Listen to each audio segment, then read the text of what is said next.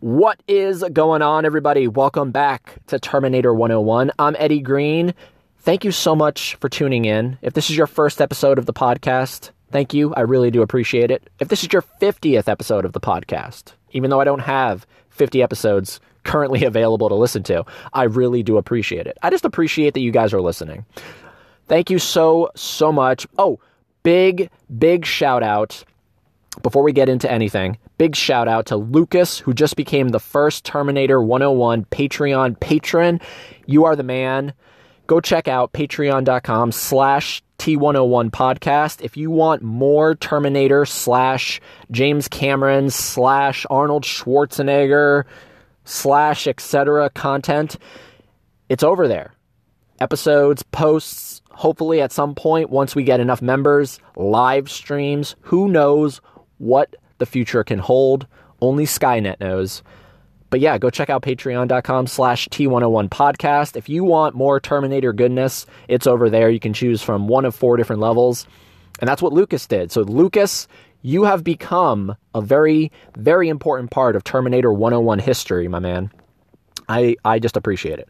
Coming up, guys, we're going to get into a question that I wanted to ask you and kind of talk about for a little bit here.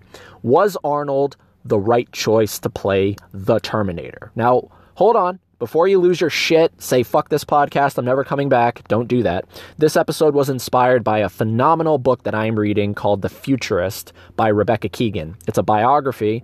Came out around 2009, so right around the time of Avatar. But it's a it's a biography of James Cameron, his work, his life, and it's a great read.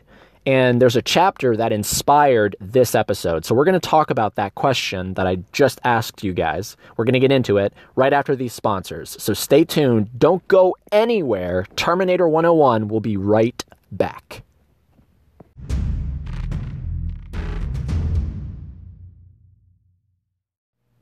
And we are back. Alrighty, guys, this is going to be a fun one. I'm, I'm, I'm pumped for this one because it's so much fun. Look, this is not I got to preface this. This is not me trying to convince you guys. Arnold was not the right choice. He 100% was. Definitely. 100%. I would not change it. I wouldn't go back in time if I could pull a Skynet. I wouldn't go back in time and, and change his casting. Everybody loves Arnold as the Terminator. Possibly the only person who doesn't and maybe has, you know, some uh, some feelings about it is Lance Henriksen, and we're going to talk about that. But this is really an episode I just wanted to put out there because it's a fun kind of almost contradictory thing. So, um, as many of you know, and if you didn't know, well, here we go. Arnold Schwarzenegger was not originally the choice to play the Terminator. He was going to be Kyle Reese. Which, I mean, if you think about that, that's just strange, right? And weird and off putting. And imagine taking out Michael Biehn and putting Arnold in his place. Ugh. Can you imagine that? I came across time for you, Sarah. Yeah, I came across time. Like it's so ugh. Don't do that. But um, you know, jokes aside, he was originally going to play Kyle Reese, and Lance Henriksen was going to play the Terminator because, and I'm going to read a quote from the book in just a second the Terminator is supposed to be an infiltrator. Okay, we know that. He's supposed to be something that can infiltrate the human resistance and do whatever, you know, for, for whatever reason. Um, that's the goal of a Terminator.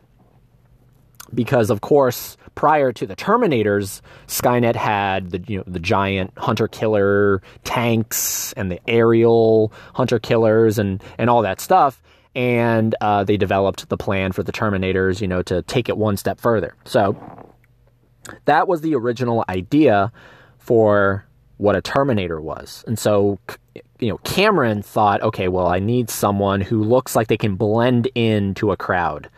And that's why he thought of Lance Henriksen. And he even uh, drew up some artwork of Lance as the Terminator, took it to the meeting for the people that were going to, you know, finance the film and, and sold them on the idea of Lance Henriksen. There's a great story in the book of uh, Henriksen even going to that meeting in character as the Terminator. So he was, you know, pretty much set on playing this, this role.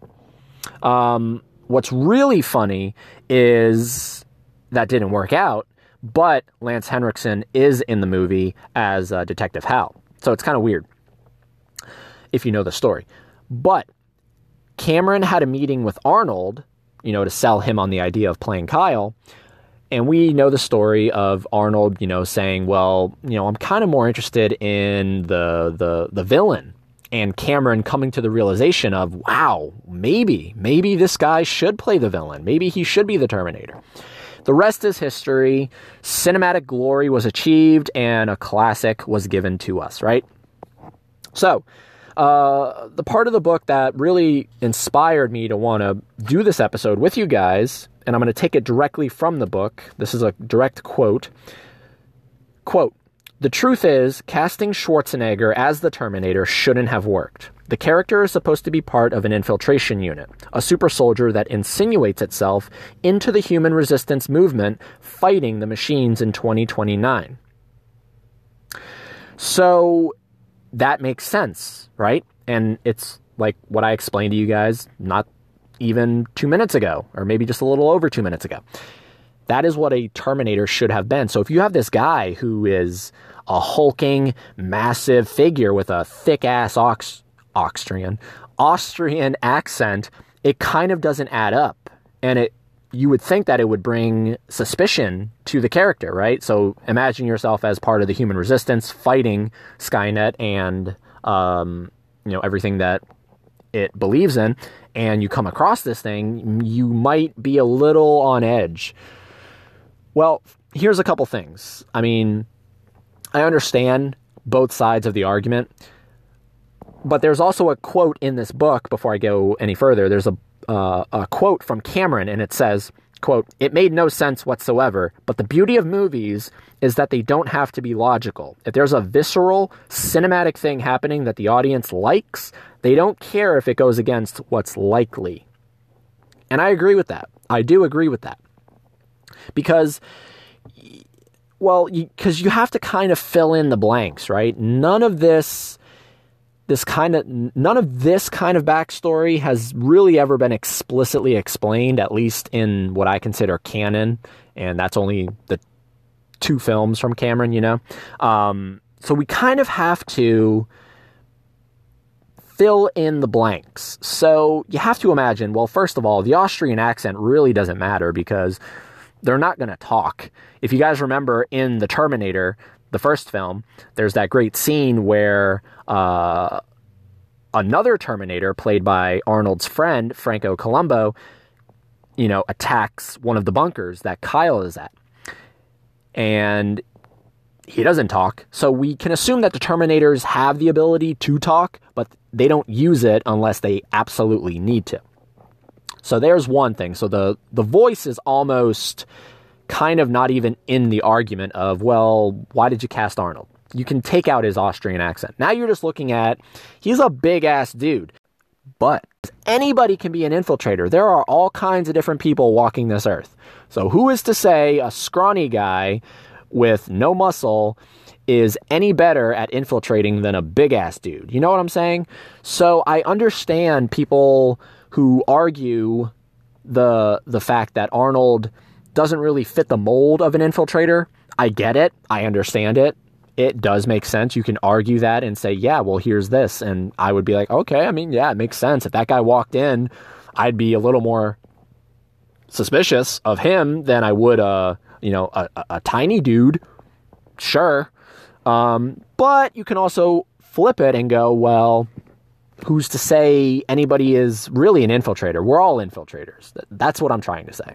Um, that's really the the the point I wanted to get across to you guys. If anybody does have that in the back of their minds, it's something that's always kind of irked me a little bit. It's like, ah, well, why was he kept? But no, you have to convince yourself. And it's like Cameron said, if there is a visceral cinematic thing happening that you like, you're willing to forgive and not be like too judgmental.